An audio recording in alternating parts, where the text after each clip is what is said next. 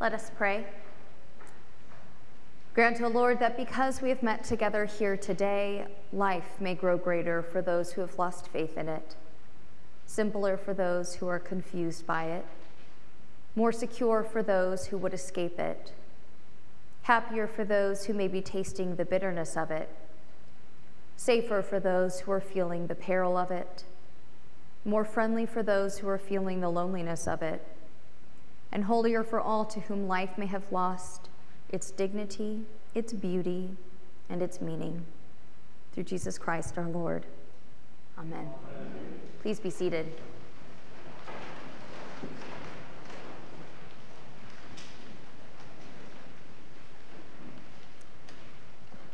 That was a long gospel reading.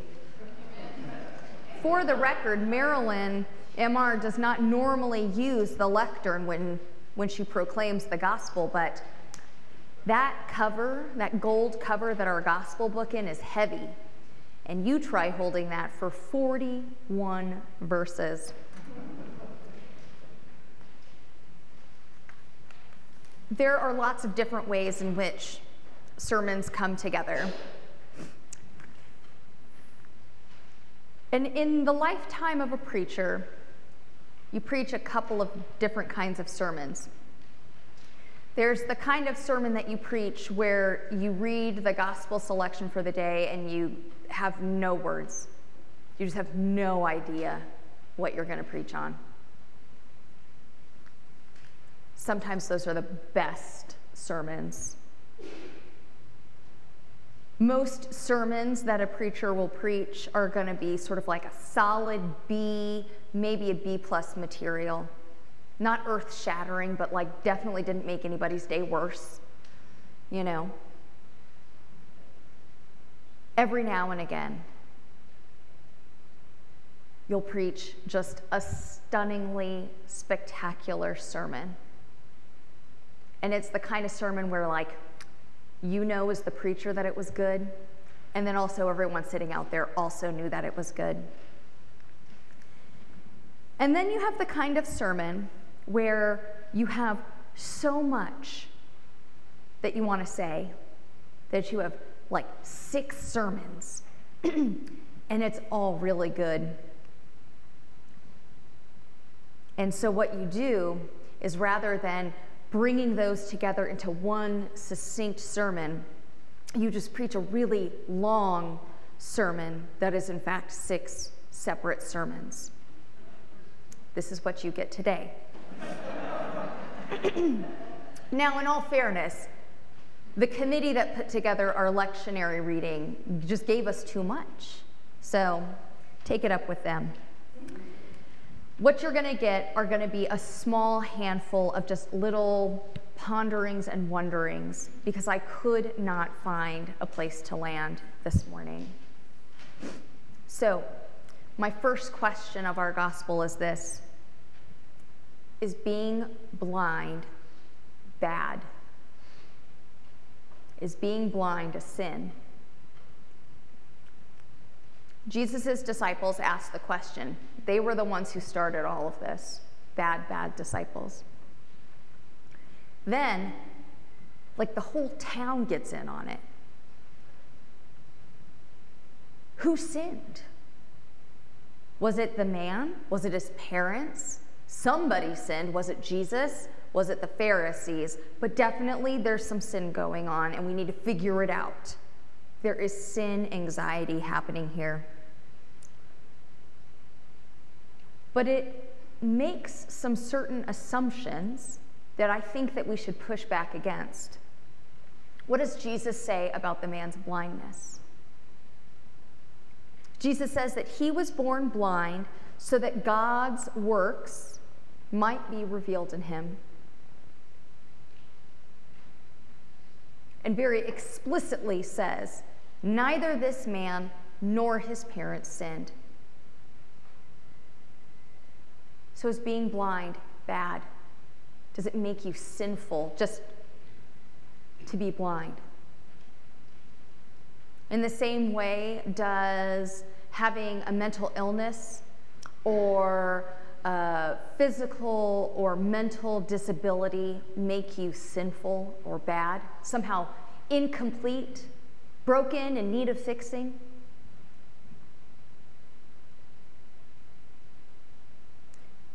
I firmly believe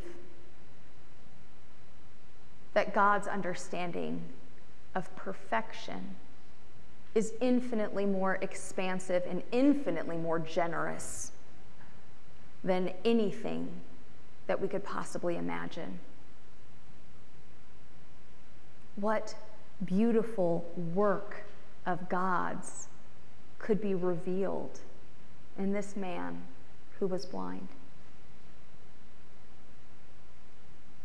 But this leads to my second pondering here. Why do we seek to see sin? Think about it. This whole, this, I mean, mm, one, two, three, four. Eight words on this whole page. Nine if you count the number four. Everything else is pure gospel. And everything contained in there is someone seeking out sin. And y'all, don't we do that? We look around at the people around us and we need to figure out why they are the way that they are. Because the way that they are isn't always great.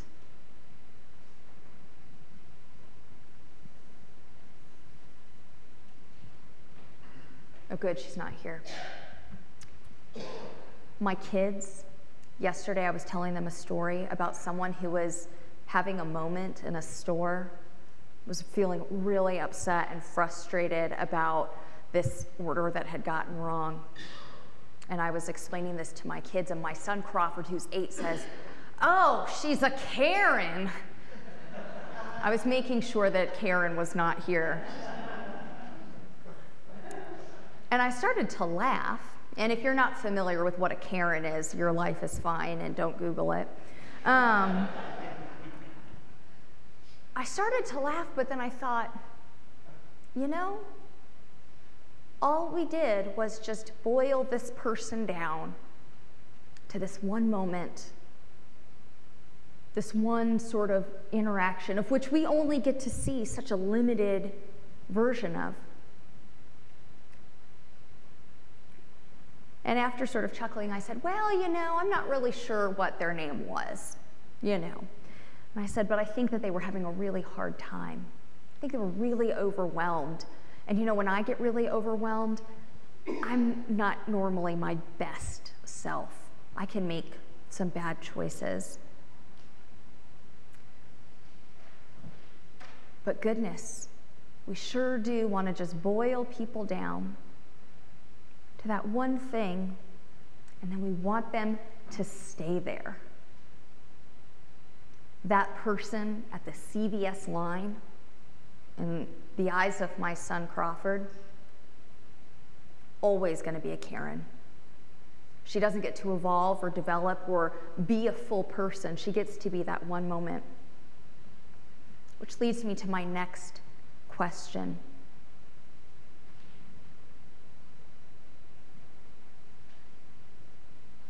Can people change? Can you change? Can other people change? This man in our story, he was painted with a like, it wasn't just like one brush. He was painted with one brush with like one single fiber Sure, that's what brushes are made out of. One single fiber hair of a brush.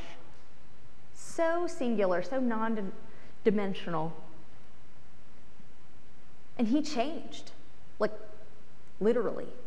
He went from having no sight to having sight. And that made people really uncomfortable. Now, let's start off by saying no one liked him because he was blind. He was an outcast, he was a beggar, he was not able to participate in his family structure, in the community structure. He was an outcast for being blind.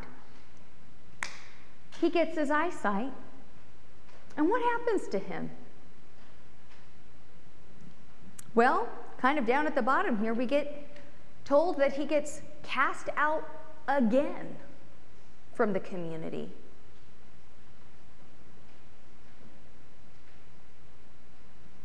And I can't help but wonder if we can change,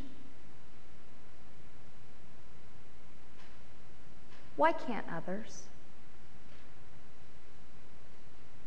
Why do we have to hold people? Like, think about someone you went to high school with. Have they evolved? Have they changed? Think about someone you see every single day.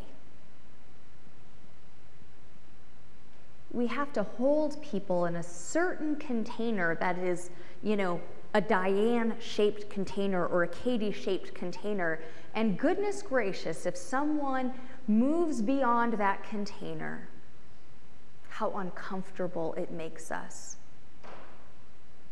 And I think if we're really clear, when we move out of our own container, it makes us very uncomfortable.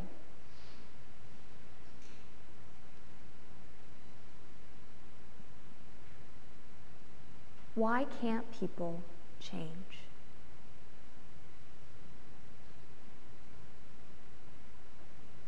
Here's my next wondering. I only have a couple more. What's the man's name?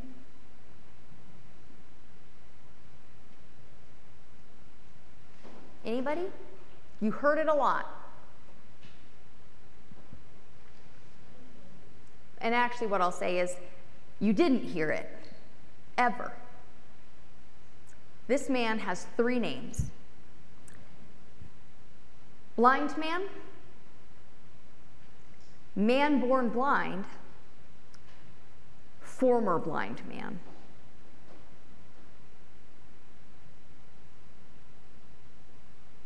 Not even his parents would say his name.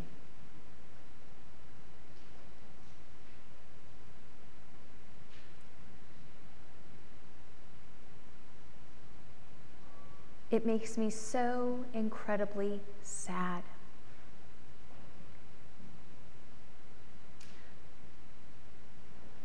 That there was so much separating this man from his community that they couldn't even say his name, lest he get them dirty, lest somehow his brokenness be transferred onto them by the mere speaking of his name.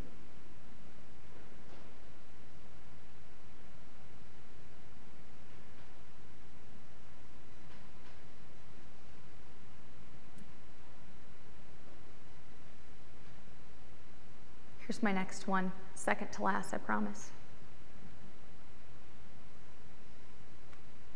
Who rejoiced with him when he received his sight?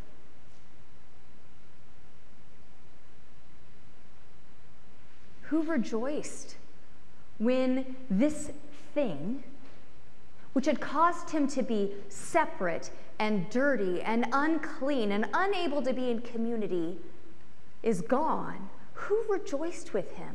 Who welcomed him back into the fold and into the community? Who embraced him and shouted great hosannas because his sight had been restored, a, a like a, a miracle that even we would see. And y'all, 2023, our ability to see miracles, very bad, just poor. But even we would recognize this as a miracle. And who rejoiced with him? Not a single one of them.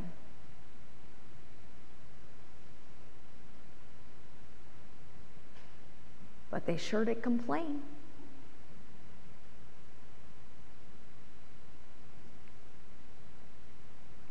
If the broken stay broken, then we who are not broken, then we always get to stay fixed, good, perfect. But when the broken is fixed, suddenly we are faced with the reality that fixed things could also get broken. I can't help but think how clutched by fear this community was. That one who was blind, who was given sight, received no rejoicing, no welcoming, but only disdain. Here's the last one.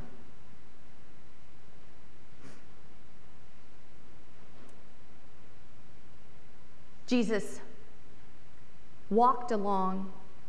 He saw a man blind from birth, and he gives him his sight. Jesus finds this man on the outside, on the margins, sees him,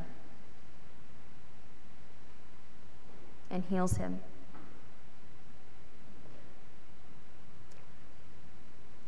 This man finds himself at the end of our 41 verses in the same place. Life totally changed, but still in the same place, on the outside, cast out. And what does Jesus do?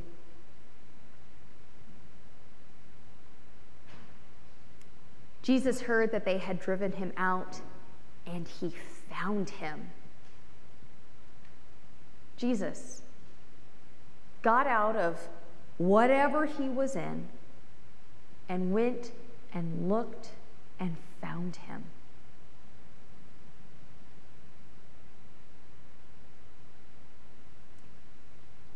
And the man's response to being found is to say, Yes, Lord, I believe.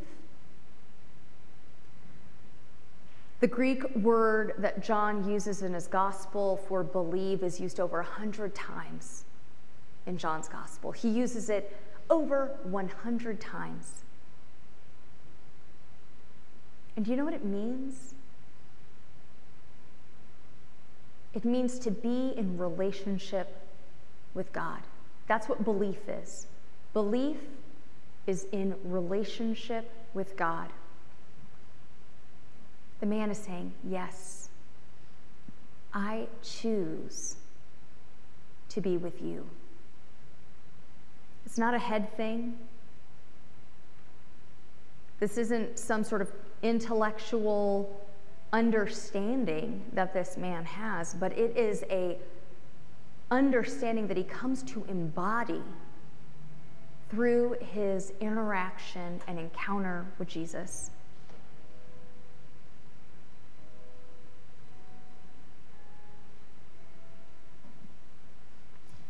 But look how many others encountered Jesus that day. The Pharisees, this group of, of people who are Jewish, there are crowds of people there are the disciples, and one, one comes to believe.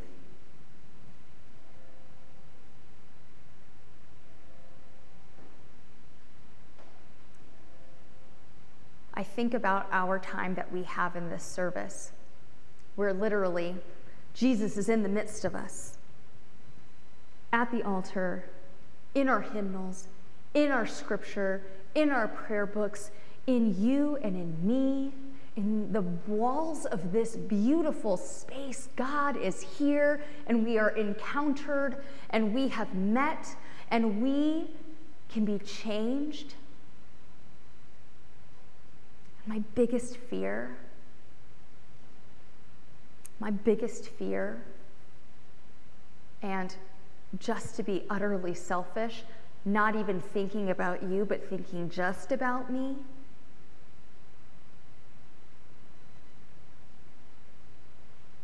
What if I don't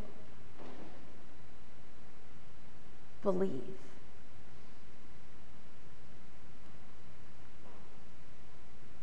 What if I walk out of these doors after encountering Christ and I willingly and intentionally choose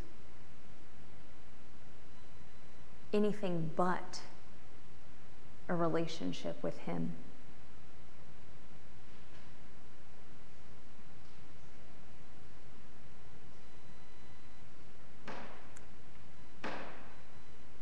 I want to walk out these doors and I want to say, I believe.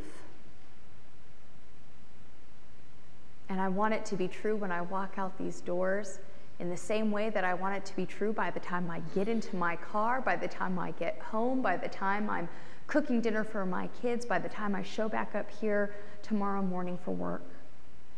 I want to believe every moment of my entire life. I want to be in that relationship. I want to be changed by my encounter with Christ. But according to this story, the odds are not in my favor, and not in yours either.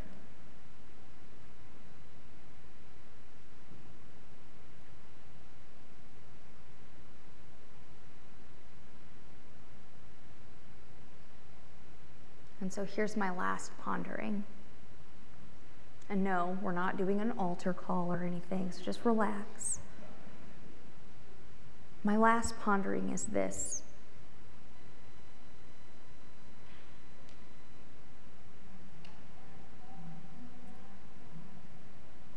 What does it take to truly believe to choose that relationship with God.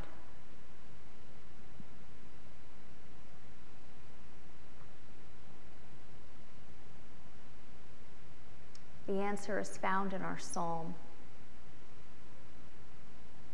And the answer actually comes just a few verses after this in chapter 10, where Jesus tells this same blind man now with sight restored. I am the good shepherd. I find my sheep. I lay down my life for my sheep, and you are mine.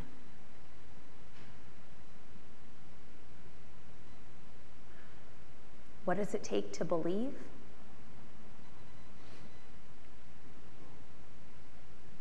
I think it's really silly that we think we have the choice. Amen.